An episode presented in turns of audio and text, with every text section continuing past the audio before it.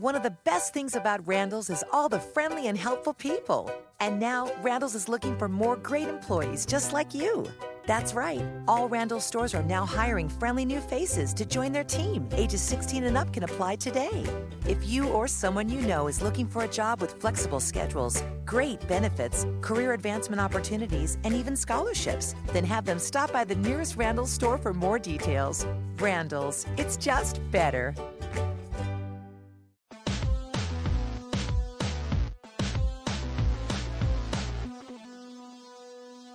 Welcome to RealGM Radio. I'm Danny Leroux, your host. So happy to have you with us for this episode. I wanted to do another one of the team specific off season previews, and my guest for this is Jared Weiss. He covers the Boston Celtics for CLNS Radio and Celtics blog. I've known him for years, and Boston has a particularly fascinating summer for me just because they have so many moving parts and they have a lot of assets and what they decide to do with everything, especially now that they got the third overall pick, is really it's big for them, but it's also can be important for the league depending on how that happens. So we talked for about an hour 15, go in a lot of different directions. For those of you who are interested in specific topics, there will be timestamps in the description. So hope you enjoy it. Had a lot of fun talking to Jared. Thanks so much for coming on. It's my favorite off-season tradition, of course. The Celtics are just a fascinating team for me, and there are a lot of different angles, and we'll try to hit as many of them as we can. But I think where I want to begin is a more fundamental question, which is where do you see this team in terms of their timeline? Like, should they be trying to win now? Should they be looking a couple of years into the future? that's what makes this kind of fun from my end is that the Celtics are just one of those franchises where the, you really have no idea what their timeline is. I think most teams, like you can kind of clearly identify what path they're trying to take. The thing is, the Celtics with Ainge's plan is basically always be ready to immediately trade for LeBron James. And you're probably not going to be able to pull that off, but he's pretty much set it up that he can make almost any trade imaginable now.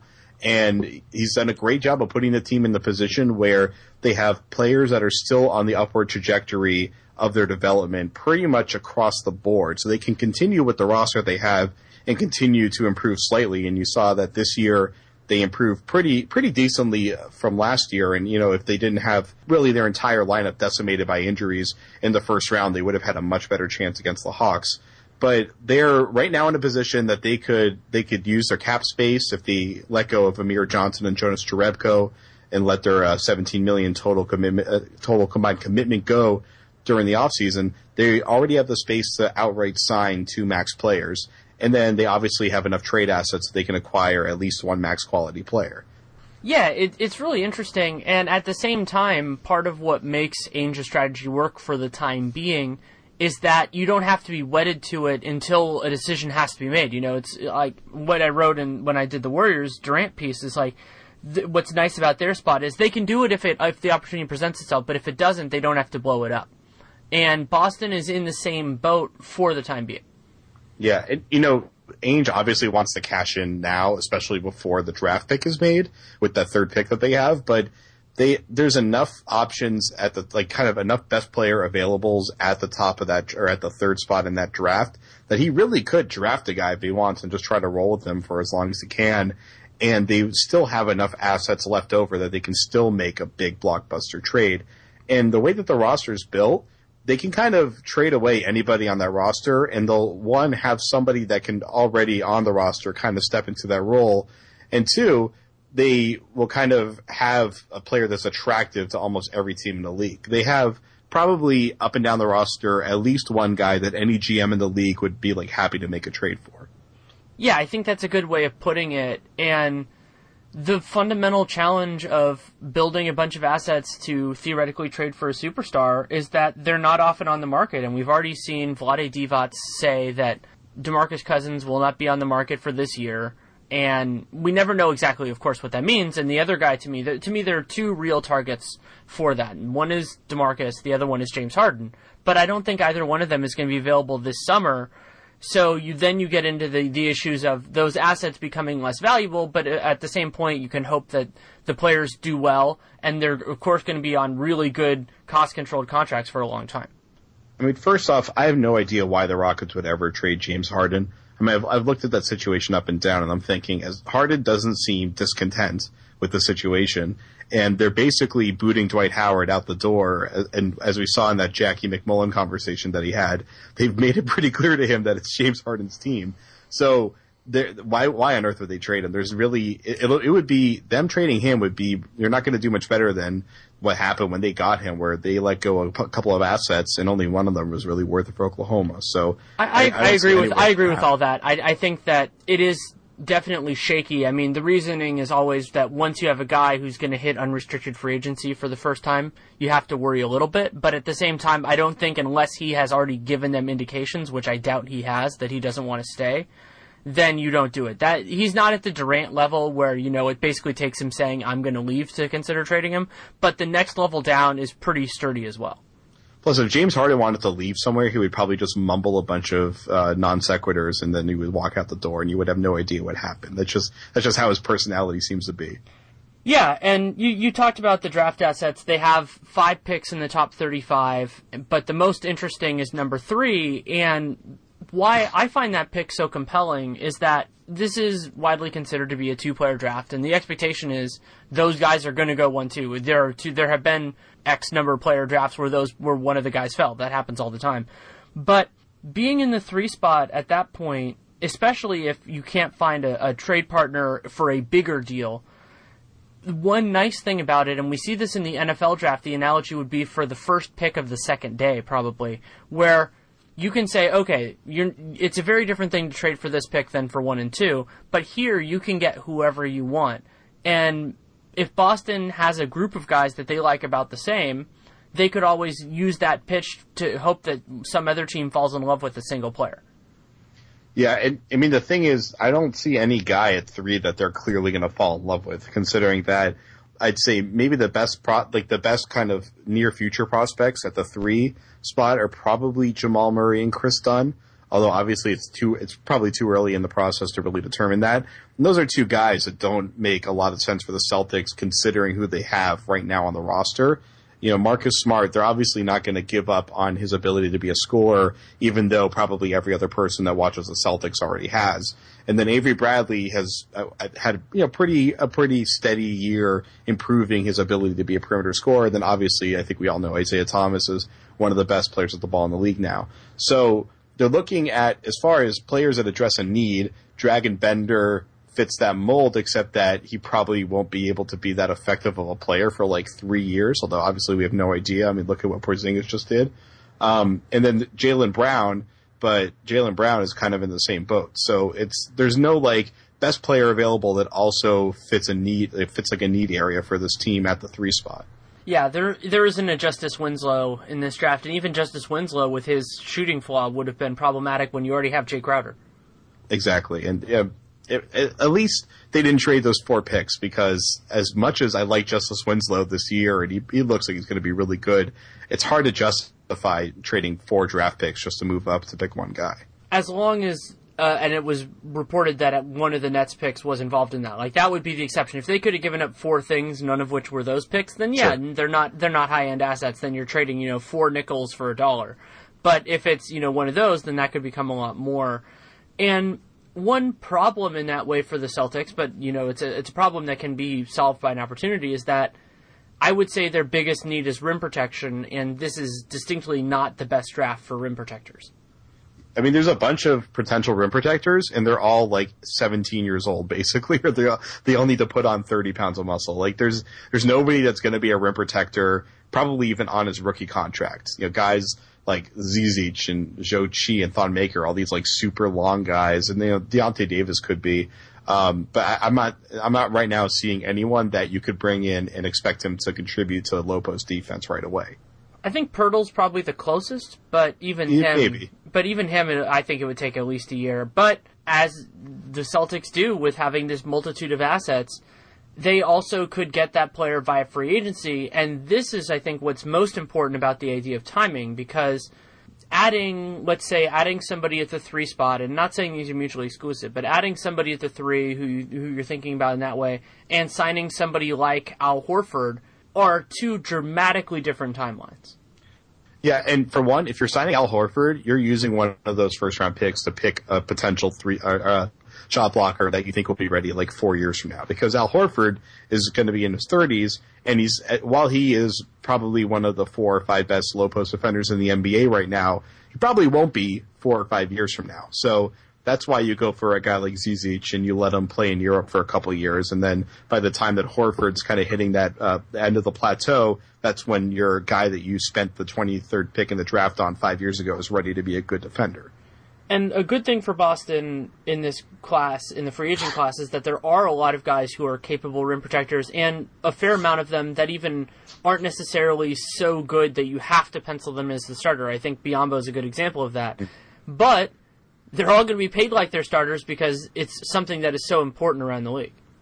For one, I've been in the Bismack Biyombo fan club for a few years now, so I'm very excited to see that he's being looked at as like a like a double mid-level uh, salary guy this offseason. But whoever whoever gets him is probably going to overpay for him because while he's incredibly useful off the bench, he's gonna you're right, he's going to get paid like 12 to 15 million probably this offseason, which is incredible.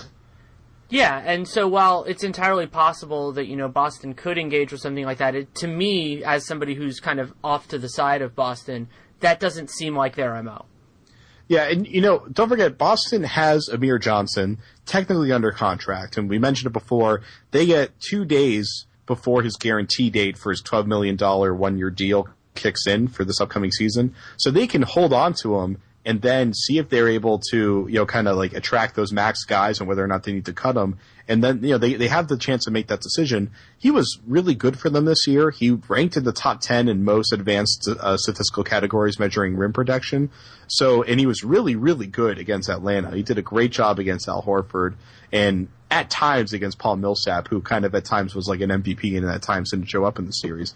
But with Amir, the concern is that he didn't play in the fourth quarter for like the first three quarters of the season. I think it was mostly to protect his ankles that are ready to turn to dust at any point. And they, I think that they probably wouldn't want to lock him up long term just because they're worried that injury could be a concern once he passes the 30 mark in a year.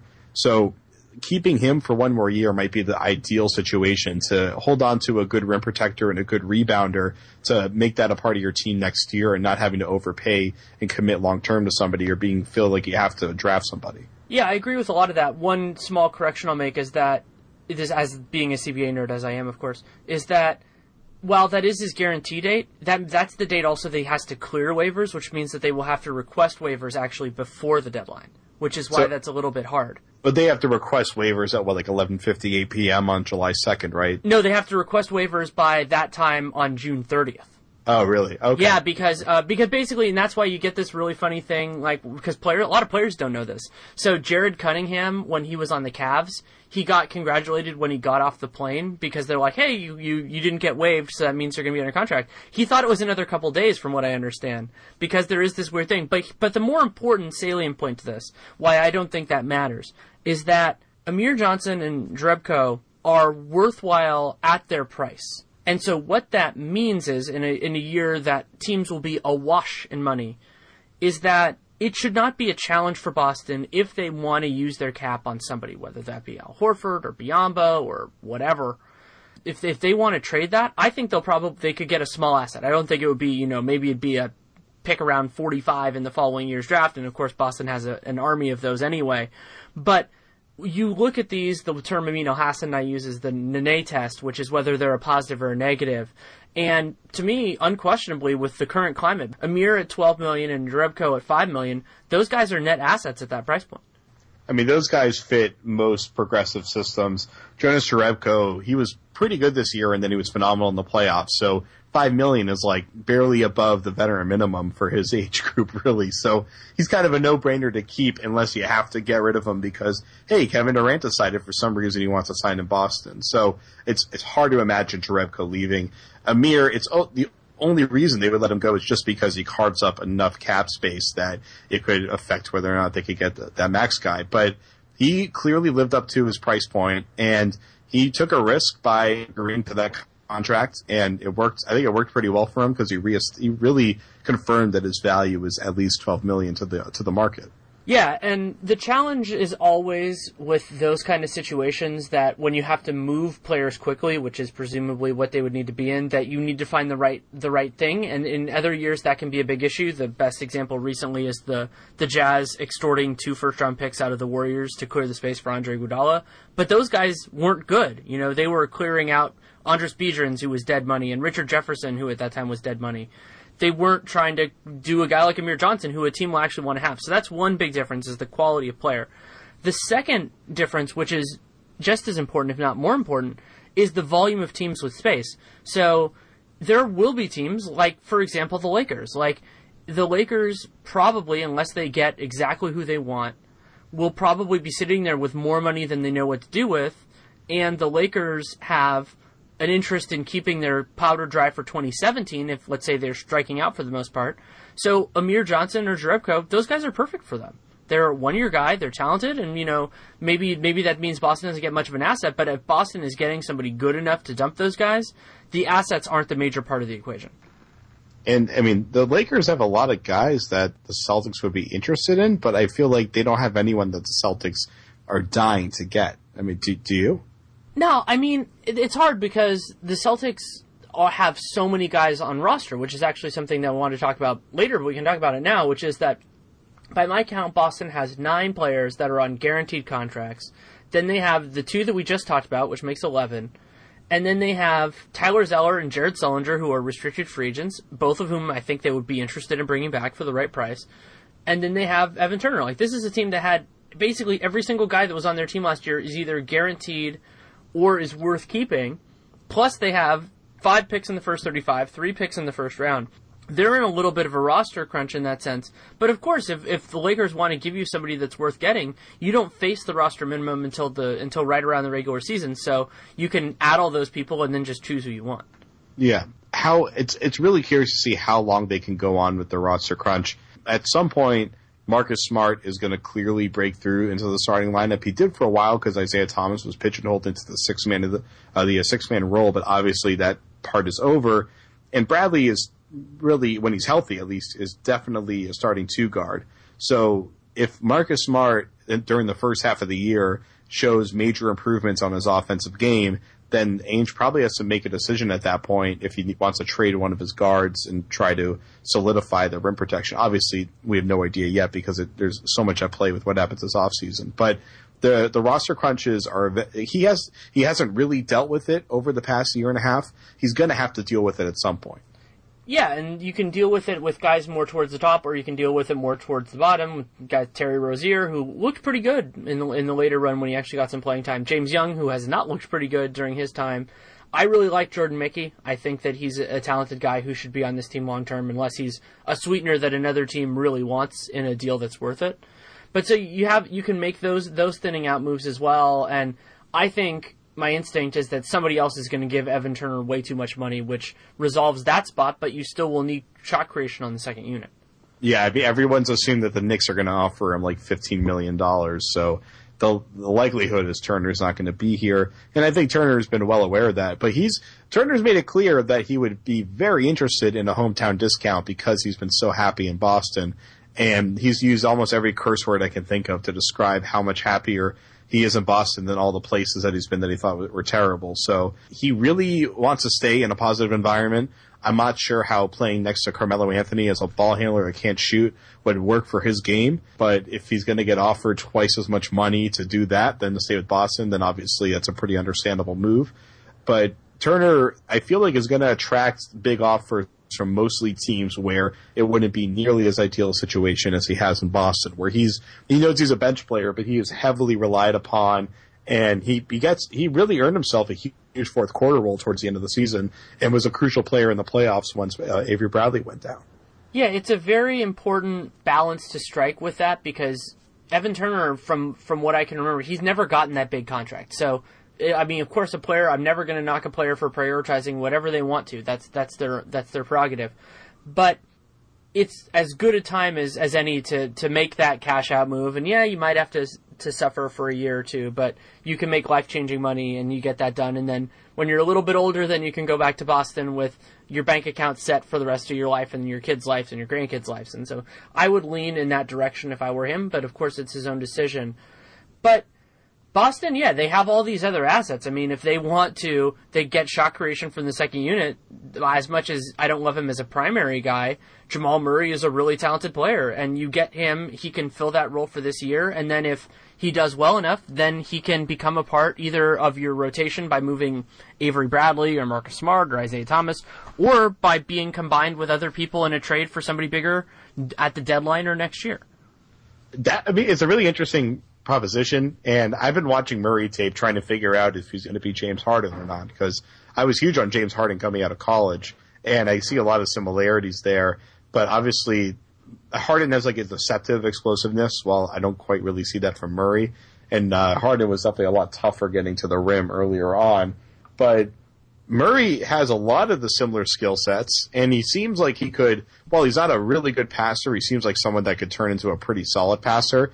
And if you put a player like that next to Isaiah Thomas and allow Isaiah to play off the ball, which proved to be really, really valuable when they were able to do that in the second half of the season in the playoffs. And obviously, we see with the Warriors how good they look when Steph Curry's able to function off the ball. That would be huge for this team because Evan Turner has functioned as the secondary ball handler and they're really good when they're able to have Isaiah playing off of the ball and Turner handling the ball. But the problem is if the team's able to stop Isaiah from getting to the ball and then Turner is forced to shoot it, that's when things really go awry. So they're really badly looking for that second guy that could take the ball off the dribble from the perimeter and pull up from pretty much anywhere. I also really like Jamal playing with Marcus Smart because Smart can dabble in the ball handling, but the bigger thing there is defensively. Jamal Murray is not great defensively, and but he can physically he can stick with either guard spot. And if you play Marcus Smart, who will guard the better guy, then Murray is guarding the inferior player, which is a much easier assignment. The parallel there would be actually what more like what Mark Jackson did with Stephen Curry, where he would bounce Curry around to the easiest assignment, which is something that Steve Kerr moved away from. I think partially because Curry wanted to embrace the challenge and a lot of other stuff, but when you have somebody who's more of a clear negative on that end, especially as a young guy, that uh, as a second unit combination would also really work. Yeah, and I mean they did that a lot this year with Isaiah because Isaiah he works pretty hard on defense, but he gets bowled over all the time. Any guard over six two can pretty much just dribble right through him. He does make some mistakes and help defense, so they were able to use Brad a lot, especially lineups where they had Bradley and Smart out there at the same time, and of course Crowder they were able to just they were they switched so fast and those guys are so ferocious getting into guys jerseys that it actually worked out pretty well where you could kind of hide Isaiah Thomas in the corner and let him just kind of deal with playing the corner shooter and so the, the Celtics from both a, a, scheme point of view and from a talent point of view they kind of have the tools to be able to get away with having a mediocre defender in one of the backcourt spots. And while we're talking about mediocre defenders, we can move to the front court. And a guy who I really like, but they just need the right player next to him, is Kelly Olynyk. And oh, yes. Olynyk is a, a talent. I think he's a, a, very nice player, but also is a huge part of this offseason in a way that doesn't isn't getting enough attention because he is eligible for an extension. And it is very uh, very reasonable to say that it will be hard for anybody to come to an agreement this summer because they're going to see the money that is being thrown out there and say I want some of that. And the Celtics just like every other team be like well if you want that money then we'll wait. But having an idea of whether he will be a part of this team long term does play a major role in how they think about in my opinion the power forward position but on the aggregate the the whole front court. They like him and it's mostly I think really it's mostly just that they like what he does in theory, and they kind of they tried to do that with Jared Sullinger, and it kind of that experiment came to an end because Sullinger was shooting 28% from the field, or I'm sorry, from three, and he at a certain point was just disengaging offensively because he was just missing so many open threes. With Olynyk, that seemed like it was going to be a little bit of an issue early on, and then last year he came out absolutely on fire. He got he got hurt in November came back in December, and then after a couple games, he just caught fire from three. And by the end of January, he was like neck and neck with like JJ Redick and Kawhi Leonard for top three point shooter in the league. It was incredible. Then he got he, he subluxed his shooting shoulder, which he just had surgery for. And then that was the injury that reoccurred during the Hawks series that kept him out for pretty much most of that series. And he, he was never really himself after that injury. He came back a little bit, but he's a guy that when he has his rhythm going with his three point shot, and he's got this like flat line drive three point shot. And when he when it's when it's going in, he he just kind of feels unleashed, and he starts to have the confidence to put the ball on the floor, to try to drive at guys and then kick and stuff like that.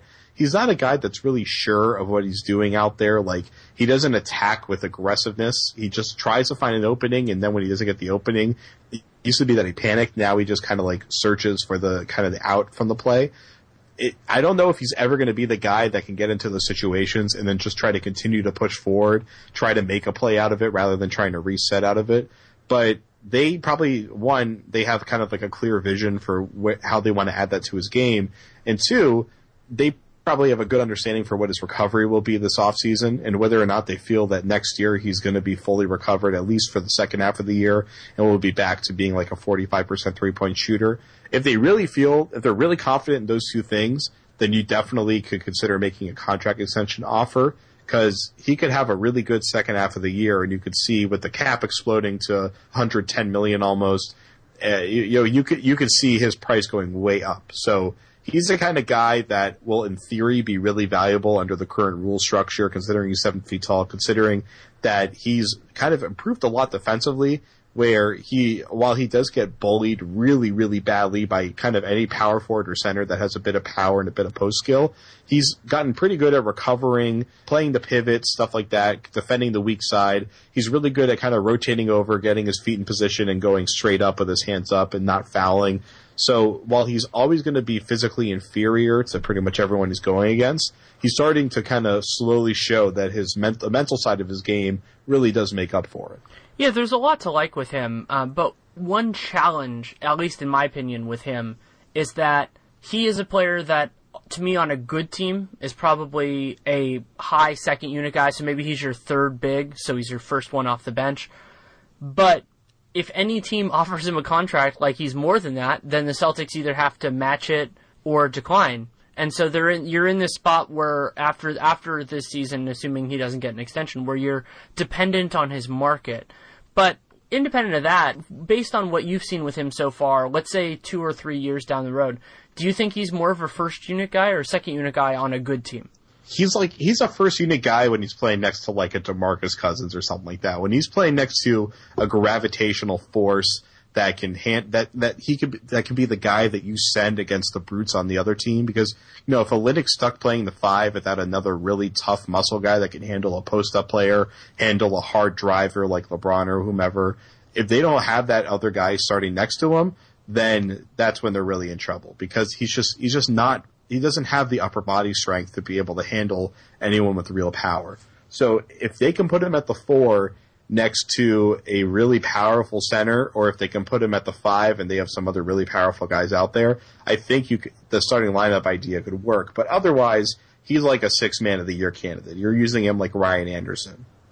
Yeah, and Anderson is a guy who who has had those struggles in terms of whether you start and start or bring him off the bench. And Olynyk, I, I like his passing overall. Like I think he can be a, a more positive offensive player. You think about the idea of something we're seeing now in the playoffs, something you saw last night, is that when a player is involved in when a player is involved in screening for the ball handler, they have to be ready to get the ball in their own hands and take one or two dribbles and make a good decision. And there are power forwards in this league and centers who have very different capabilities, and I think he's on the better end of that right now and can get better with time. I mean, they want to be able to use him offensively. Really, they just want to run the Warrior system. They want to be able to run a 1-5 pick and roll with him and Thomas or Smart. And you feed him the ball when the defense tries to trap the ball handler. He takes two dribbles in, the weak side defender rolls over, and he just kind of flings a pass to the shooter in the corner, Jae Crowder, uh, whoever, Harrison Barnes, if they want to try to max out Harrison Barnes, whoever it is. That's what they really want to do with him. He has gotten to the point that he can kind of make that play. But you just watch him out there and you just see him a lot of the time. He looks tentative. He looks a little worried about taking contact. His movements are still a little too deliberate where like they're kind of easy to read and really smart defenders can read where he's going or what he's trying to do with the ball. And they'll kind of give him just enough space that, that they can collapse on him right when he's trying to pick the ball up and put in his hands. And then he ends up trapped. So there's a lot of things he needs to improve on that this offseason recovering from a shoulder surgery on his shooting shoulder. It makes you really worried that he's not going to be able to work on those issues. So it could be something he really has to develop through the first half of the season. And I'm not really trying to make any judgments on his his continued progression until the second half of the season next year. That's certainly fair. And something that I've been grappling with and, and I think you're a good person to talk about this because you could be you're you're more objective about this than some in, in the area. Is how real how optimistic are you, or are you optimistic about Boston's ability to bring in max level free agents? Uh, so I mean, I I just speaking from a personal point of view about the city of Boston, which is I think a, a, definitely a big part of it. I've talked to players, one that you, as a Warriors uh, reporter, have talked to very frequently, which I'll tell you off the air. Um, they still know about the legacy, the very outdated legacy of Boston's problem with racism, and it's something that really ended about twenty to thirty years ago. But play, you know, some guys they don't know, they're not really well educated on the subject. They hear one thing, and that's what sticks to them. So I've had players tell me that they wouldn't be interested in coming to Boston because they think it's a racist town. And I'm sure everybody saw that white guy masshole uh, going at Jahlil Okafor earlier this year that Okafor ended up beating up, and they think that's what the city's like for a young black athlete that's huge and stands out. So that will deter guys, and there are guys that I've talked to that have told me that that would deter them from interest in coming to Boston. Now, I think most people could have a sit down with the Celtics and they could probably be alleviated of that concern pretty quickly, but obviously you can't get every single guy in the door. Boston, as far as like a city that's attractive for young people, they've made a lot of improvements where like people actually like coming here for nightlife and eating and social life and all that kind of stuff. So it's no longer like a dry city that players aren't interested in. And then as far as the franchise itself, I think Stevens and Ainge's reputation is pretty sterling around the league now every single player goes out of their way to gush about Brad Stevens as if they're like asking for Brad to make a pitch to have them sign for him. Um, so uh, that's a huge draw. The Stevens draw has is very very real, and the Celtics, their organization has been so steady over the last 15 years or so, and so many teams have just had such prolonged misery. You look at the Knicks, you look at the Kings, all those teams. There's a lot of teams out there that players just don't want to have a sit down with because they just don't have faith in upper management. And Boston has just had such a continued history of consistency and continuity with their upper management that it really it really makes a lot of people feel confident that they know that the direction that they're pitched is the direction the the, the actual thing that they're going to be along for the ride for. Yeah, I think I think that you summarized it well and what is unfortunate for Boston in my opinion is that they're getting this space at a time when they're they're going to have more competition than before. And in some ways, the best thing that could happen to Boston, unless of course excluding Kevin Durant coming, which is you know that that's something very different, would in some ways be if they could be patient enough to have it go another year. Because what happens is when you're competing against a lot of different types of things, then you you all that really matters in free agent recruiting is that you're number one. You know, if, if the the Celtics will get in the room for just about everybody, and they should, they deserve to. But getting that one spot requires you having the right combination of everything. And I think they're a little bit short of that this year just because of the amount of, of offers that could be on the table because everybody has cap space except Cleveland and the Clippers. But their brand is not going to be weakened in a year or two. So if they can just help that and be judicious about it, and that's part of the reason why I still really like Amir Johnson there, they can do that. But it is going to be very hard for any GM, much less Danny Ainge, who has shown to be a little bit, you know, a little bit ready to ready to fire at this point, to do so. Well, so the big thing that Danny has in his arsenal is job security because he's like he's one of the few GMs in the NBA that has a lifetime contract where his soul, as it goes through reincarnation throughout the history of time, will continue to have a lifetime contract with the Boston Celtics. He's not gonna he's not gonna go anywhere. He'll retire when he wants to, and he'll hand the reins to either his son, who's uh, one of the senior executives there, or Mike Zarren, who probably will get pried away at some point soon because he's like one of the most popular assistant GMs in the NBA. But I mean, Danny has he doesn't have any pressure to make it happen right away. Know, the owner, Wyc Grousbeck, goes public all the time promising things like fireworks and they're going to make a big splash and all that stuff because he wants to rile up the fans. And Danny is a lot more cryptic in the types of messages he puts out and things and things that he says in press conferences that try to show he's working his tail off and he's trying to promise something big for the fans, but trying to manage expectations so that the fans don't freak out when Kevin Durant doesn't leave Oklahoma City this offseason after, hey, maybe he wins the NBA championship. And of course, I definitely want to get your take on Durant after we finish this conversation because I don't see any reason why he wouldn't re-sign for a one and one deal with Oklahoma, but you're the expert on that subject. But so, Ainge, he doesn't have to do anything technically this year. The only the only thing that kind of expires and loses its value is basically just taking an actual player with all the draft picks that he has, because obviously you want to trade a draft pick before it's actually made, so that you're not limiting who's willing to trade with you because you took a certain player. So that's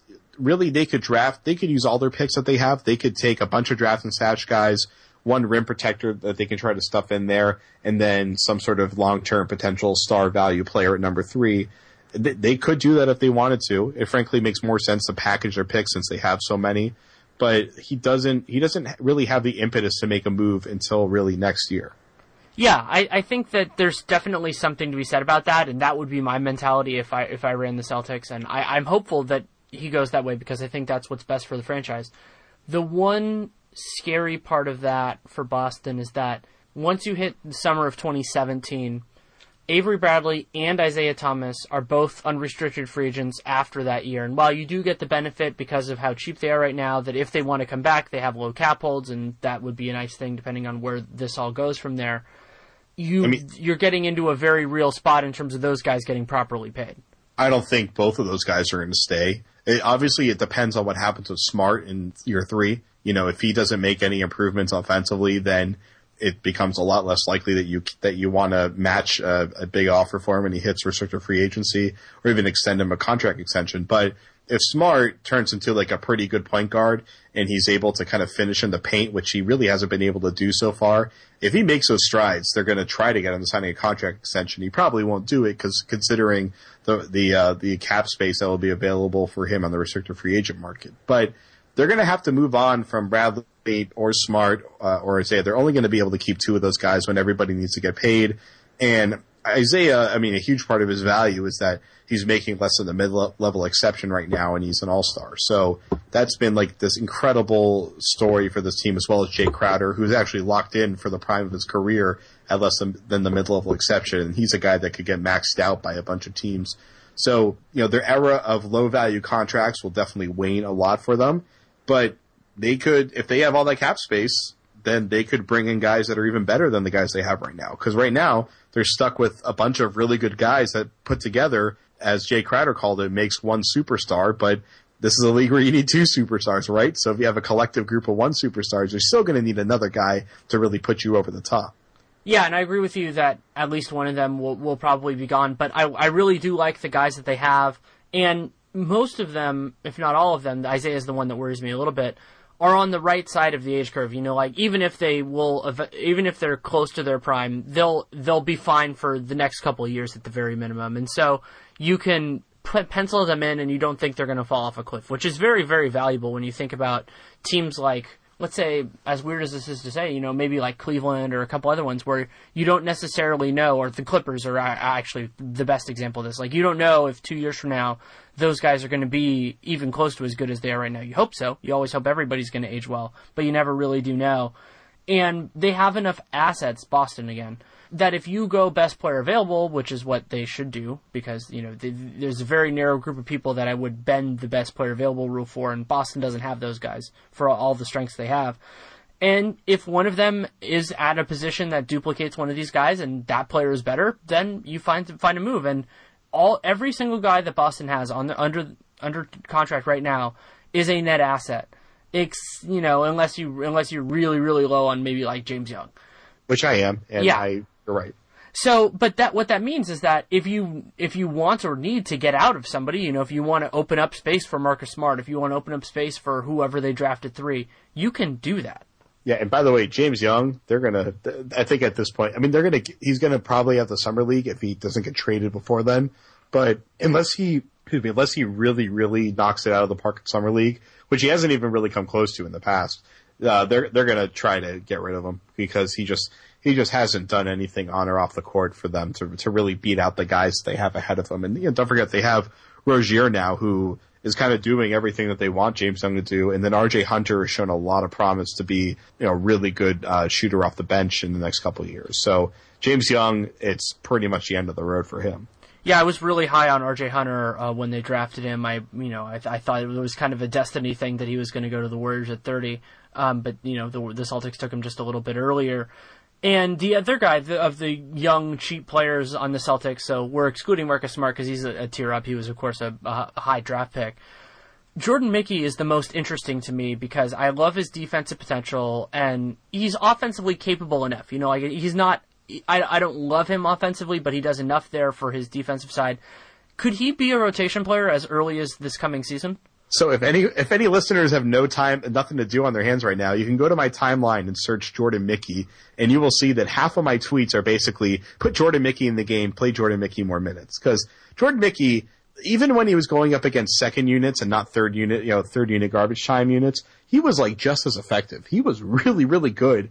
And I thought they should have been playing him instead of Tyler Zeller for their end of the second unit or uh, garbage time unit for the entire season. I have no idea why Stevens wasn't playing him over Zeller. I think it was mostly just to try to keep Zeller happy because this year was a pretty miserable season for Zeller. We're going into his contract year. He was basically taken out of the rotation and he's like a, he's a solid player. He just didn't fit the need for this team this year. But Mickey is already a pretty good and pretty smart rim protector. He's a, he's a really good shot blocker. He's only six eight, but he's got a really good vertical. he's got a good wingspan. So he plays like a 6'10, 6'11 guy under the rim. But he's a really good shot blocker. He's got a great eye for the ball. He's a smart player that he doesn't bite on up fakes nearly as bad as you would expect a second round pick in his rookie year to.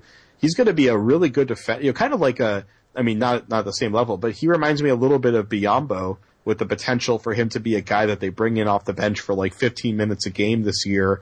And he just goes out there and he makes a bunch of great plays at the rim and he has a few nice pick and roll plays. He can shoot out of the, uh, out of like a face up post up from 10 to 15 feet. He hasn't really done it much at the NBA level, but he did it a lot in summer league and preseason, and he showed that he could hit a shot off the. He, he, could probably hit a shot off the glass, but he's pretty comfortable shooting from like ten feet out out of the triple threat.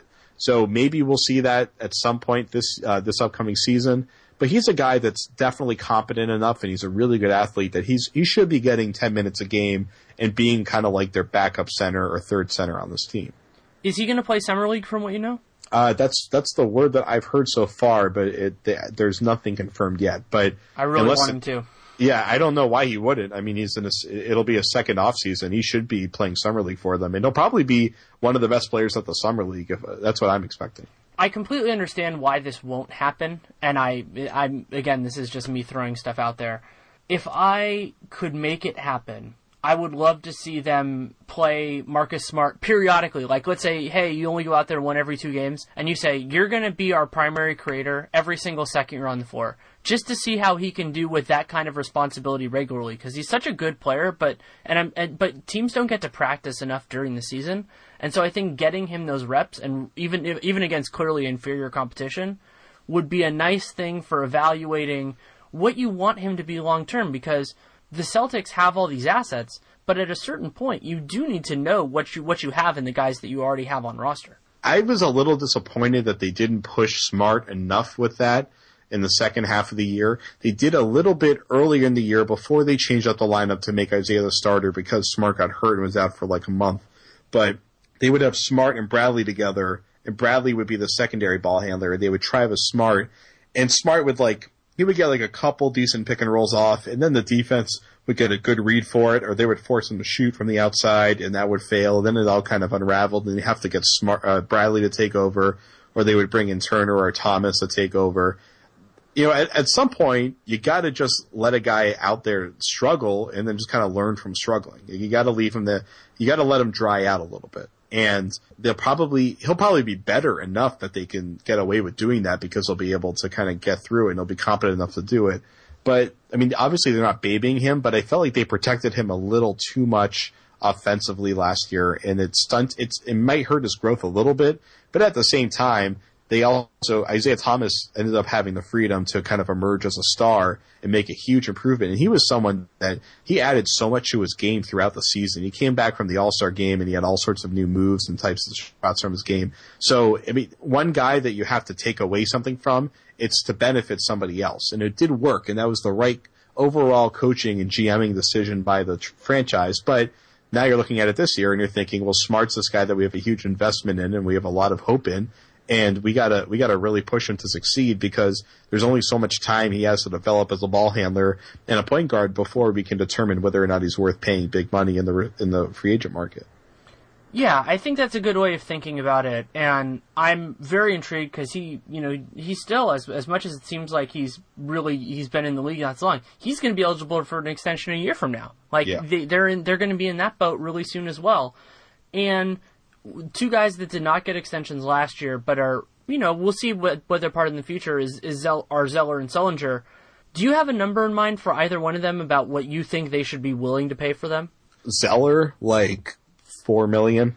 So they so you think they shouldn't extend a qualifying offer to him then probably? I think I think they should, and I think that's you know, maybe a little bit about the qualifying offer is what you'd do to keep him. But I would rather I would much rather have Jordan Mickey, uh, who's on like I think at this point is on like a less than a million or just about a million a year, where pretty much the rest of his contract is non-guaranteed or team options. So Jordan Mickey, you have the ultimate control over, and I think next year Jordan Mickey will be more valuable to this team than Tyler Zeller. So I'd say extent you can give him the qualifying offer, and then you can rescind it as soon as you're ready to. It's better to have control than not have control, but I don't see any reason why Tyler Zeller's on the roster next year. And then for Sullinger, you know, I, I just wrote a column about it for Celtics blog. Jared Sullinger had a a pretty good year, and things started to go a little sour towards the end of the season uh, because he stopped fitting into the system like they wanted him to, and they kind of reverted to being more of a post player. And he was a little bit happier, but he wasn't really fitting into the team dynamic as well as he was supposed to. And then he got to the playoffs, and there, I haven't, I, I've asked a lot of people, and I haven't seen any reports of it that he was hurt. But during the playoffs, he was like the worst player in the entire series, and it was it was one of the biggest disasters of a playoff series for a, for a guy entering free agency that I've ever seen. He was he was unable to play, and they basically took him out of the rotation completely, and it was a total disaster. And he his value, I know Kevin Pelton said 15 million, and that was a number that everybody in town was talking about. Is 15 million could be the expected uh, top end of the market for him, and I don't know who would pay him that after seeing how poorly things went when he went up against a really good player and Paul Millsap or or Al Horford also. And considering that he abandoned the three point shot during the second half of the season, it's you, know, you, you just you don't really see him progressing in the way that you want him to. So why would you offer? Why would you commit that much money to a guy that's underwhelming? Yeah, and an- another player who having the right to match is is a nice benefit, but I fully expect somebody to make a stupid offer to him, and yeah. more power to him. I mean, Sacramento's always out there. That's how I look at it with restricted free agents. Sacramento is always out there. Yeah, and so uh, you- so you just you let it play out, and you assume that he's going to be gone. And another reason why Jerebko is such a nice player on this team is if Olynyk can stay remotely healthy, and I think you could make an operating assumption that with one of their early picks, you know, one of their first rounders, let's say, they can take a guy who can play power forward, whether that's his natural position or not. Like I think with with three spots, it just seems likely to happen, even if they combine him. So you have Olynyk, you have Amir if you're going to keep him around. Crowder can dance at the four if he if you have to, and and you- and you have Olynyk and Jordan Mickey. I like him more as a five than a four, but he can bounce around. Sullinger is more of a luxury guy. So if your mentality is that he's a luxury guy, especially when your picks have already been made, then it's not hard to make the right decision. Exactly. And you know, they they have that 16 pick, and you could see guys like Henry Ellenson or Jakob Poeltl or something like that fall that far. Or you know, Domantas Sabonis is someone that everybody really loves around here. So you know, if one of those guys falls to them at that pick, they might decide to just pick that guy and not even not even give the qualifying offer to Sullinger, which wouldn't shock me at all. Yeah, his qualifying offer is so low, and he's gonna get he's gonna get so much more money than that that you're not really even really worried about him picking it up. Yeah, I mean it's what four million, so there's no way in hell he's going to pick it up. Exactly. So yeah, I mean, the- crazy example of that is that is the guy we mentioned before, Bismack Biyombo. I don't know for sure, but I'm assuming part of the reason Charlotte declined his qualifying, or Charlotte declined to ex- make him a qualifying offer was they were worried he would take it. They would have been so happy now in hindsight if he had taken it. I was shocked they did that. It's so rare that you don't give a guy a qualifying offer because unless the guy is complete garbage, he's worth this qualifying offer. I mean, even Tyler Zeller, who had a didn't really play last year, he's worth his qualifying offer at like 3.7 million. So I don't know why Charlotte didn't give it to him. I was disappointed the Celtics didn't sign him because I really felt he was a guy who's worth it. I didn't think he would be nearly as good as he's been for Toronto and the way he stepped up for Toronto, but I figured he'd be at least a pretty useful defender off the bench. Uh, and now every team in the league is going to be overpaying for guys like that, obviously. Yeah, and they, I don't think they could have gotten him on a long-term deal last year. I mean, maybe who knows? Maybe if they had offered him seven, you know, like six or seven million for three years with a non-guaranteed fourth, maybe they could have gotten him. I don't know. Considering how little he took, maybe that would have been possible. And and I mean, the, the Celtics are a great example of that. Jae Crowder, I don't understand how the hell he he took so little, but it worked out. Yeah, that was. I remember where exa- exactly where I was when I found out the news. I was talking to another reporter, and we were like, "How did he get less than ten million? We figured he was going to get double figures across the market. Nine would be like the lowest he would get. So the fact that the Celtics could lock him in for seven over five is pretty incredible. When you think about that fact that he's making less than the mid-level exception, and he is kind of like he was like almost an all-star last year. I mean, it's the fact that their two best players are both making the same amount of money and they're making really, if you combine their salaries with Avery Bradley's, they'd be probably making what you would expect to pay one of those guys. So credit to Ainge. That's like all the contracts that he got guys to sign last offseason were just remarkable. I have no idea. He must have incredible dirt on all those guys. Uh, they must have TMZ working for them or something. I don't know how he does it, but he always gets guys somehow to commit to pay less money to play for him. Well, that wouldn't be an issue if the, if they got Jahlil Okafor because they are the debt dirt was already created in Boston. Oh, we all have that one. That's right. They'll probably hire guys on the street to start, try to beat them up just so they can uh, lower the value. Would what would you think? I mean, I, without even really discussing the asking price, what would you think about theoretically Boston trying to acquire Okafor? A clearly talented guy, but a guy with certainly with flaws so that has been like the, my favorite topic of conversation for the last uh, six months or so, and I really want to hear your opinion. Okafor is such a polarizing player because you know, growing up, Al Jefferson was my favorite player that I was at least watching in person. They're very, very similar, and they're guys that don't fit in. It's not just like oh, they don't fit in with the modern NBA, but it's that it doesn't fit with the system that the Celtics are trying to run. They're trying to really run that Warriors Spurs system, and I just don't see how Okafor works if he isn't a really good defender. If he turns into a really good defender, then obviously you don't care whether or not he's going to be playing from 20 feet away from the basket or not on offense.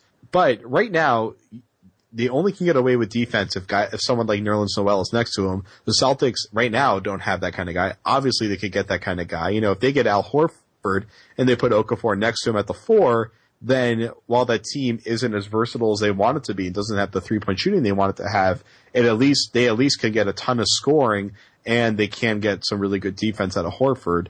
So that makes up for it. But Okafor, I just don't know how you trade the third pick in the draft for a guy that even though he was just the third pick in the draft and probably is probably a, a little bit better talent wise than whoever is available to, at this third pick.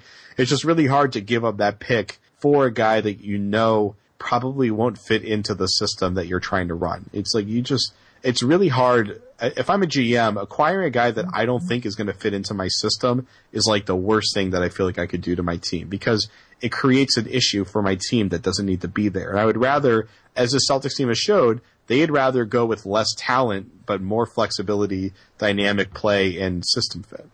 Okafor is really hard because he is very talented physically. Like there's a lot that he should be able to do. There's a lot that he can do, and he is distinct among players, particularly of his age, but also of his size, in terms of what he is able to do offensively, particularly, of course.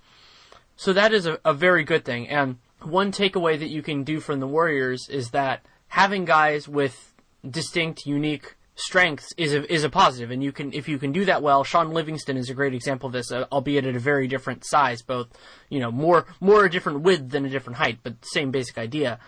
And you can do that as long as the player is smart and being active and you know work understands their own weaknesses. So that's a very big positive for him. and the idea that he could, not saying he will, but he could get a lot better defensively. So if he can become, let's say, passable or not terrible defensively, that could be enough to make him a, a real asset because there just aren't that many guys who can stop him.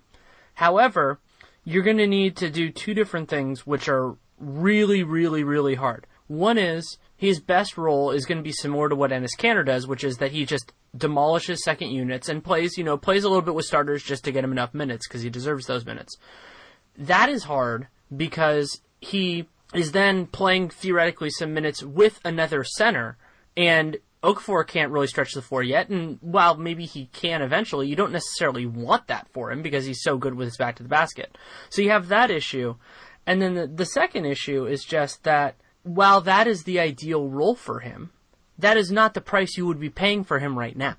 So we talked about how Jared Sullinger is a luxury. Okafor is a luxury in a different way. You know, he is, I can see him playing a very important role on a great team. Like, if you could have him, he could mess with the other team's chemistry. You know, he could be the, he could be a linchpin for second units. I like him as a passer.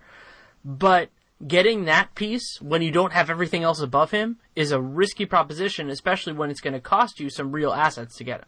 I think it's just a red flag that you're talking about trading the third pick for a guy that you're talking about as part of the second unit. Right. That already.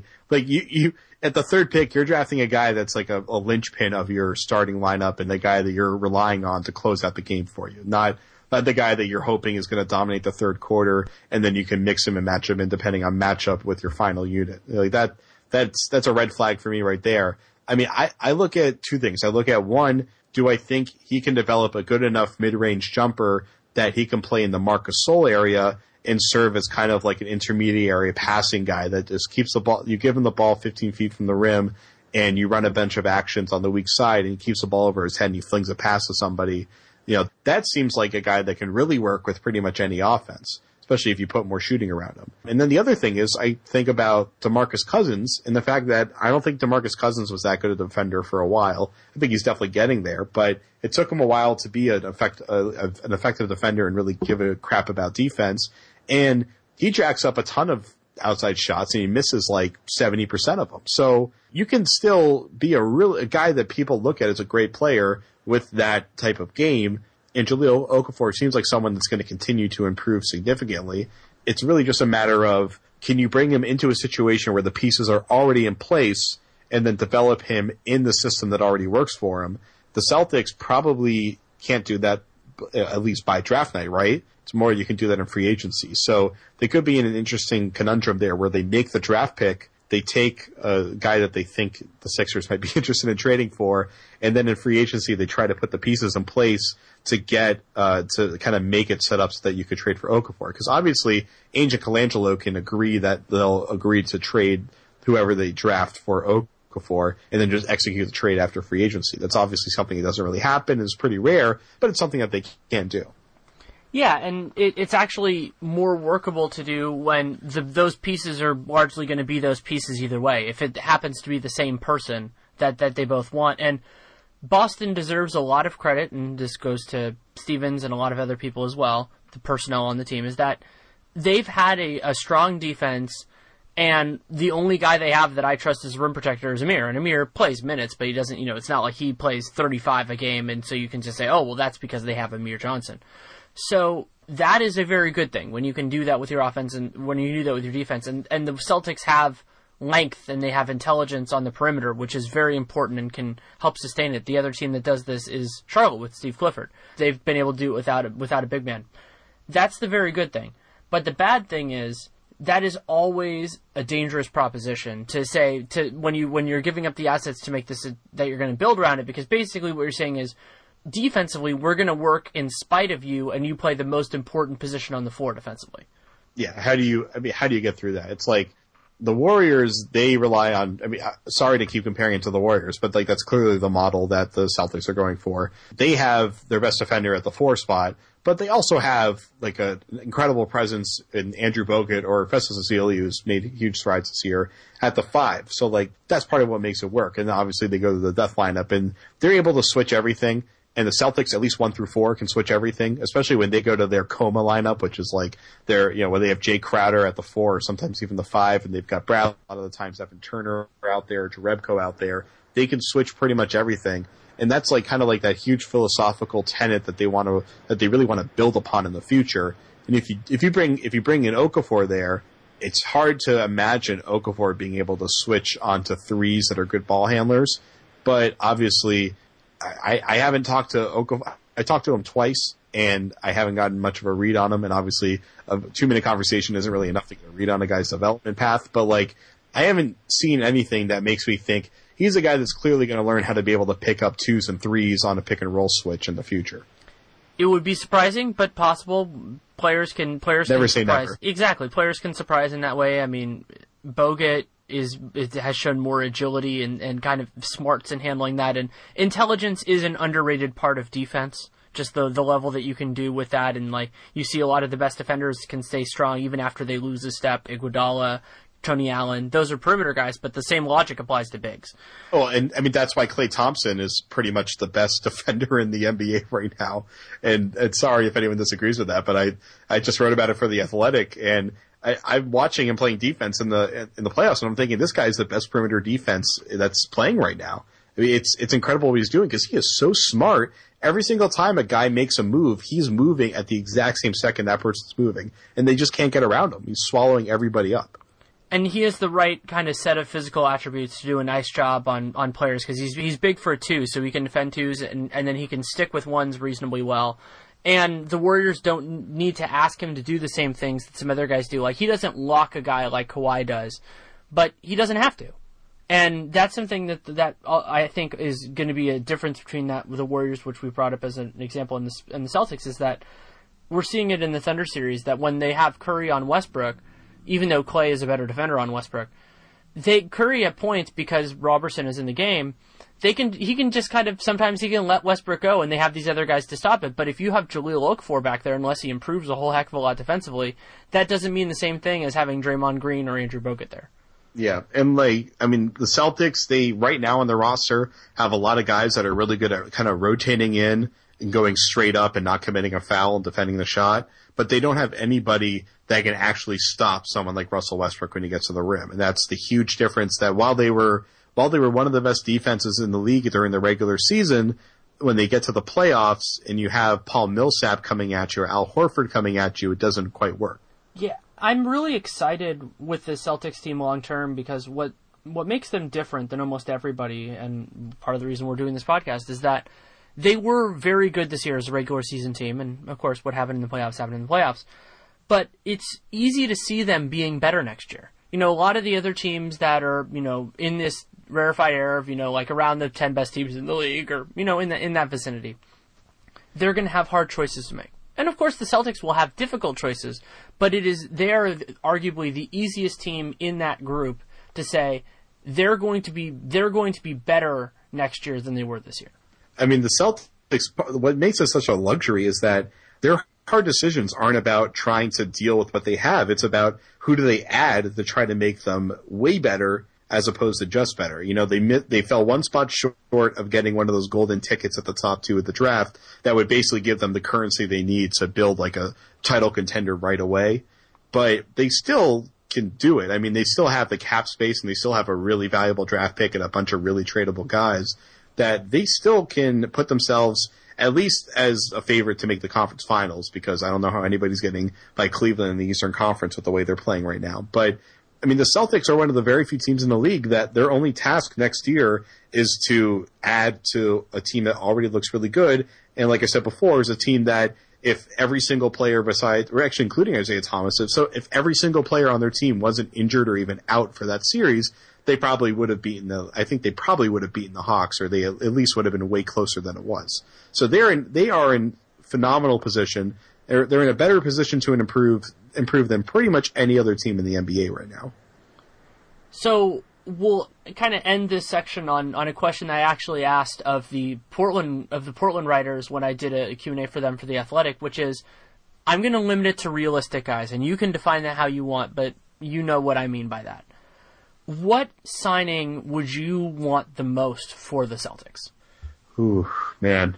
you know, I love Al Horford, and th- we talked about it a lot about why he is such a great fit for this team, but he's also turning past 30, and signing a free agent when he's turning past 30 very rarely actually works out for that team. So just looking at a, I mean, just looking at a guy that I feel like they really badly want to add to their roster, I think Jared Dudley would be ideal. He would be a bench player for them, but he would give them a really reliable three and D guy. And I mean, Jae Crowder is obviously that guy, but he's like a feature player. So having that guy on the bench that you know you can just bring him in there to guard whomever you really need to guard from a wing on the opposing team, and then will be a reliable three point shooter. They just they basically the thing that made them not that great of a team last uh, this season was that they just can't shoot the three ball. They really can't shoot. They're one of the worst three point shooting teams in the NBA, and they take more threes than just about anybody in the NBA. So they need to get three point shooters in here immediately. That's without question the biggest need. And they don't have to get a superstar that can shoot the three. They just need to get a bunch of guys that can hit the three. So Dudley makes a lot of sense. Chandler Parsons is a really, really fascinating one. Uh, it's not set in stone whether or not he's going to pick up his player option, but he's going to be the, the, same age as Thomas, as Crowder, and he could definitely play next to Jae Crowder.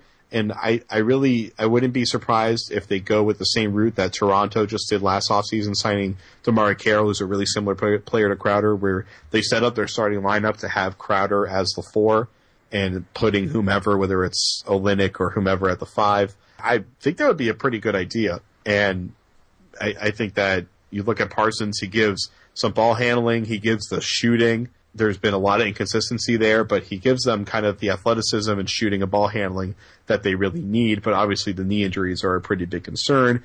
And he's got a lot of similarities to Evan Turner, but he actually can hit the shot, which is kind of like the one, just the one major flaw in Turner's game that makes you kind of ready to replace Turner with another player. Although, of course, Turner was really good defensively this year and didn't get a lot of attention for it, but he had a great defensive season, and shooting is really the only flaw, kind of noticeable flaw in his game right now. So I'd say Parsons, Horford, Dudley are like kind of the best realistic targets, and then I guess Whiteside would make a lot of sense, but they got they got to get more offense around him really. I think there's a very real chance that the the Celtics put in an offer sheet for Ezeli.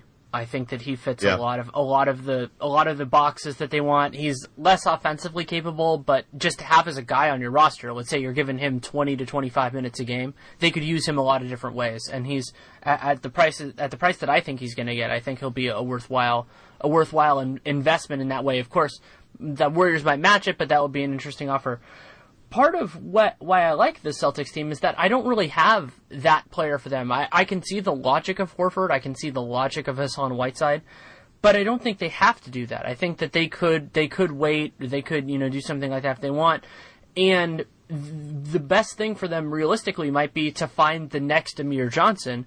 Whoever that ends up being. You know, we don't know right now. Like, people have asked me that before, like when I'm doing these sporting news previews, and I have a Celtics one that will come out soon is I, I'm not identifying specific players. And the reason why is because we don't know who's going to take a b- below market contract or who's going whether that be below market in years or dollars. So I can't say, hey, you should sign Jeremy Lin to this contract because we don't know who's going to be that Jeremy Lin. I mean, like the only guy out there that I think, even regardless of injury, is like a clearly like can't miss guy for them to attack on the market, and not including Andre Drummond because I think it's set in stone that he's getting maxed out by Detroit is Bradley Beal. Bradley Beal, from a skill set, just from his skills, and considering that he's 22 years old right now, he's a guy that you obviously want to chase. If, if I'm the Celtics, I would offer him the max, but the question is, are the Wizards going to match that? Yeah, and the short, the shorter moratorium, with it being five days as opposed to being what was going to be like two weeks, the big benefit of that for a team like Boston is if they strike out early, they can offer Beal three plus one, you know, three years and the player option. And yeah, it burns a couple days, but by that point, the guys at the top who are the ones that we should that they should be really focusing on do that. And if for whatever reason you start to see guys be interested in taking, you know, taking a shorter deal to do a make good for 2017, the Celtics could always come to a contingency deal with a guy like that, especially if they're going to offer a fair amount of money, like they did with Amir. You know, offer them maybe more money than somebody else would offer for a single year, and then if if and when this the Wizards match on Beal, you do that. And why I like Boston for restricted free agents is that really what you're looking for for them is of course the first priority is money and so you want to get the best deal you can so that can lead you to the sacramentos of the world that's totally fine if that is not an issue, like for Bradley Beal, who can get that three plus one max offer for anybody, what you want to find is the team that you would be most happy with if for whatever reason your squad didn't match. And Boston is a great fit for a lot of those guys. They're a great fit for him, for Beal. They're a great fit in that way for Harrison Barnes. They're a great fit for Ezeli. And so if they can come to a number and the Celtics are in the ballpark, if I were a restricted free agent, they're the team I would be signing my qualifying, my offer sheet with. Mm-hmm. Agree, I mean, I agree with that, sure. And, and by the way, to clarify, you you think the Wizards definitely would match a max offer for Beal? I wouldn't say it's definite, but I would say it's prohibitively likely because they just it's the same issue actually incidentally that the Warriors have with Harrison Barnes, which is that they losing them doesn't give them the ability to replace him. Because when you have a guy who's on a rookie contract, they have this really low cap hold and you can spend all this other money. They only clear like I think it's like 10 million, 10 to 12 million if they decline if they decline to match on Beal. That's not mm. enough to get anything done. You know, like yeah. you're you're not going to be getting even close to a starter and the Wizards and also you think about the timeline of it. So if if it takes let's say let's say that that decision is made on the ninth day of free agency. At that point, that $10 million they saved is even less valuable than it was on July 1st. So, yeah, there's a possibility. He's had some injury things, and if somebody great, you know, if they get somebody great to say yes, and Beal isn't necessarily important to that or whatever, then yeah, there, there's a possibility with it. But I would say it's that that's the the way that that happens is so unlikely that we have to acknowledge it, but say that it's not going to happen. And I mean, hey, Boston does it thinking, hey, what if Kevin Durant for some reason wants to sign with Washington this offseason? Then maybe Beal will not get matched. It's it's like what the hell, might as well try it, right? Exactly, and that's why the the that's what the attitude for restricted free agents pretty much has to be this year is the idea of why not. And for a couple of guys, and somebody else who I've thought of for Boston, not but the problem, the difference between him and Chandler Parsons is a size issue, is Fournier. Fournier is a, a, very talented guy. I like him. He's somebody who can do some, who can initiate some at guarding twos and dabbling a little bit in threes, which is great for Boston, especially if Marcus Smart doesn't become what we what we all hope he's he could be. The problem is he doesn't have the three four versatility that Chandler Parsons does. The difference is, uh, beyond the fact, the other difference is that Chandler Parsons is unrestricted and has an injury history, and Fournier doesn't really is that he is a player who I think it's theoretically possible that you can make an offer that Orlando wouldn't want to match, especially if they're spending a lot of their other cap space aggressively, which I know they want to do, but whether they actually get guys to say yes is a different thing. So, you know, if some of the other guys strike out, Fournier is another one of those restricted free agents that you could make an offer sheet on. So there's two reasons why I didn't mention Fournier. One, I have a lot of contract year fears on him. I mean, he was a guy, and he was a guy that just kind of got bounced around unfairly. I, I think he kind of kind of got the Kent Bazemore treatment for a while, where he was getting severely undervalued, um, and was mostly just known for his bench celebrations. And he was he shot lights out this year, for at least for a lot of the year. But I have real concerns about a post contract hangover with him and I would be a little, I, I, would dig a little deeper if I'm a team looking to sign him, just to figure out if if I have to worry about a Ben Gordon type situation with him. And then the other reason would just be that if the Celtics add him to this team, he's never really going to be guarding a two. The Celtics will almost always have, at least the way they are right now, they're going to have either Smart or Bradley covering a two in most lineups. So he has to cover a three or a four, and I just don't really see him doing that, like you said. Yeah, I think that th- the chances of that are low. You know, it's just the idea of basically being like a value play with, with some of their money is, is more the logic yeah. of it than like he's a great fit or anything like that. And depending on what they do, if they keep the three pick, they could be getting the guy that will fill that role, which like Jamal Murray, like the same reasons that I advocated for him Fournier are the same reasons I advocate for Jamal Murray. So if they take him third, then that resolves the whole issue. Or let's say they take him fifth or sixth or whatever if they get somebody, you know, if they trade down. And trading down, I think, is realistic for Boston depending on what's out there. But Of course, it all depends on things that we don't know, but that's that's what makes this so fun. I mean, they're going to do some pick consolidation because they have more draft picks than they could ever imagine just this year. So, you know, and they have that extremely valuable first pick of the second round where I feel like that's where they're hoping to get some guy like Thon Maker or something like that that they can stash for the rest of eternity and hope that in his late twenties he's ready to be an NBA player. But they're they're going to probably consolidate picks, and it'll be really interesting to see if they do that by moving down and pick up a really you know a good veteran player or a pick next year. I will say this: Thon Maker will not be available at 31. I, in my opinion, um, I, I, I actually I actually saw him play high school basketball in person. Really? You yeah. are a lucky man. Well, so he uh, he played. There's prolific prep is in Napa, California, which is close to where I live, and I was there to see Josh Jackson and DeAndre Ayton was there actually as well, and Maker was in one of the earlier games, and he is fascinating because I think that he will end up. People have compared him to a, a million different people over the years, to Durant and all that. The player that he reminds me the most of is a less talented Lamar Odom. Yes. Meaning oh, a guy you. a guy who wants to be that two or three guard, but is still big. But what I like about him, what I liked in that in the game I saw, and I've watched him on film a little bit already, is he gen- generally he's playing hard now. And if you can get him to do kind of if you can get him to do his bare minimum and play hard for 10 to 15 minutes a game, that's a nice thing to have. And if you could ever, like, let's say Brad Stevens, I actually really like theoretically if you if you were available at 23, I think that would be a nice pick for Boston as well. Get somebody like Brad Stevens and their development staff to coach him up. I think that he could be a, a really nice fit for them two to three years from now. And I actually would push for him in the at the late first round. This is the same logic that I used, which wouldn't have been as good as it turns out on Christian Wood, which is that having them on a four year contract where the last two years are non guaranteed means that you get a little bit of leverage on them in terms of that, but also you get them super cheap for four years and then get restricted rights on them.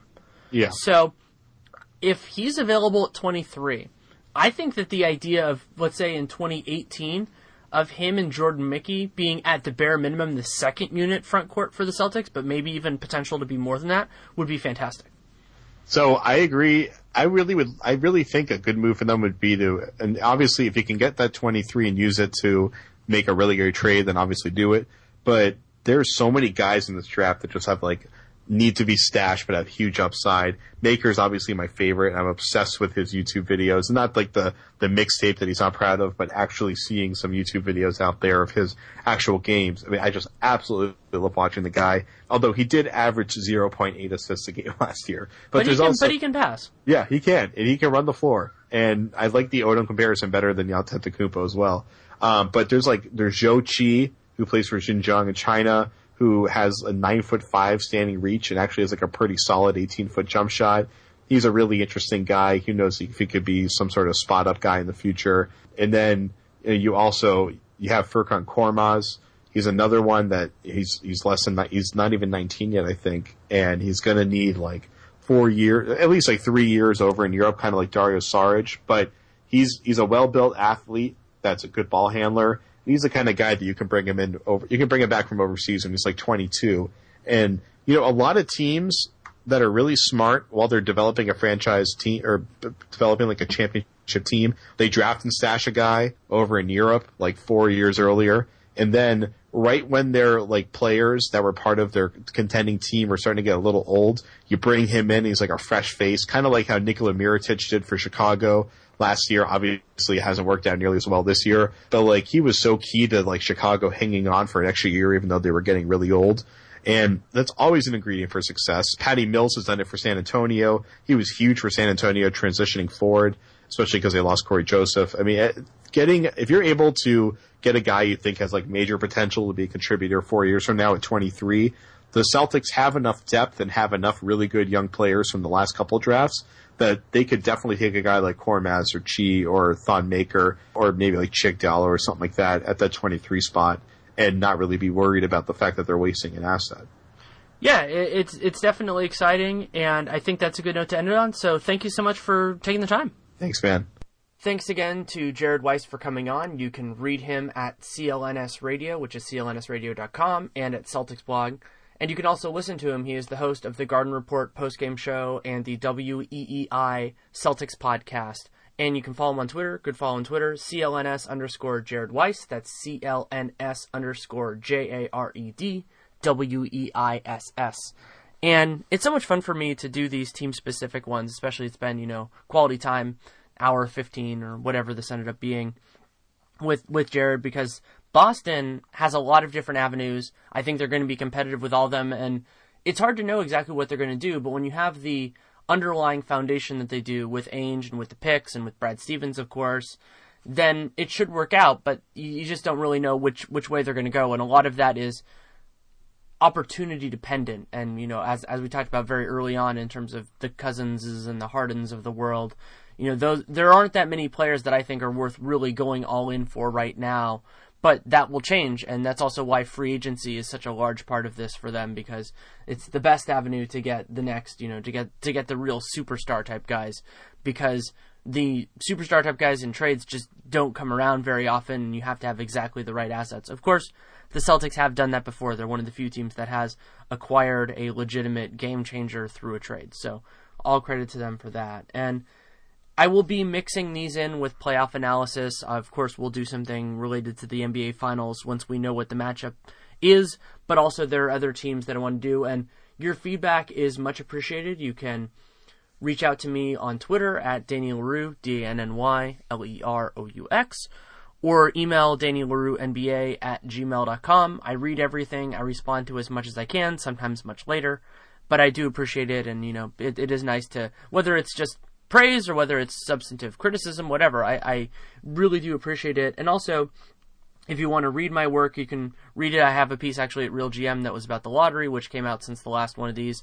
I also, of course, write for the Sporting News and for the Athletic, where a lot of my Warriors content is going right now, and we're doing a lot of fun stuff. Jared has actually been nice enough to participate not only in the Q and A's that we're doing with people that I know and like around the league, but also contributing original content as well. So, getting people with more of a, let's say, a national perspective talking about the Warriors. So, hopefully you enjoyed those things as well, but you enjoy this, and if you enjoy this or the Dunked On podcast, which I do so often, please leave a review and an iTunes rating. Those do really help us as we move forward and get other people connected with the show. And while I openly admit that both the show and Dunked On are not for everybody, it is much appreciated if you can connect it because as strange as it is within our world where it seems seems like everybody's connected, it can sometimes you stumble onto things. You know, you stumble onto a podcast that you like or a blog that you like. And so I consider it a part of our experience in this to share the things that you think are the best. And if that's us, that's great. If it's not somebody else, then doing that because you never you never know how somebody's going to connect with it. And you know, we have this funny thing I cracked up when somebody just found Nate Nye on Twitter. And it's like, you know, I, I, and they apparently listen to Dunked On. So you never know where those little gaps are with people. So wherever it is, I hope that you can help other people fix it. And I will do my best to share the things that I like the most so that you can enjoy them as well. So Thank you so much for listening. Take care and make it a great day.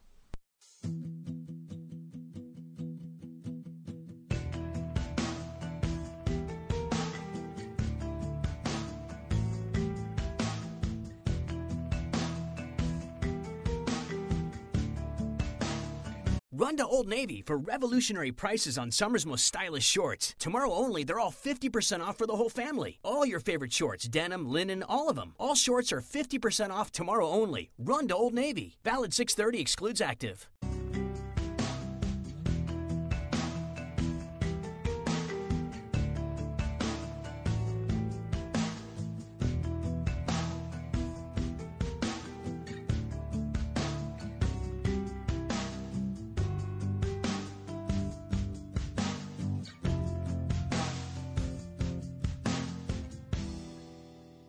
Run to Old Navy for revolutionary prices on summer's most stylish shorts. Tomorrow only, they're all 50% off for the whole family. All your favorite shorts, denim, linen, all of them. All shorts are 50% off tomorrow only. Run to Old Navy. Valid 630 excludes active. One of the best things about Randall's is all the friendly and helpful people. And now, Randall's is looking for more great employees just like you. That's right. All Randall stores are now hiring friendly new faces to join their team. Ages 16 and up can apply today. If you or someone you know is looking for a job with flexible schedules, great benefits, career advancement opportunities, and even scholarships, then have them stop by the nearest Randall store for more details. Randall's, it's just better.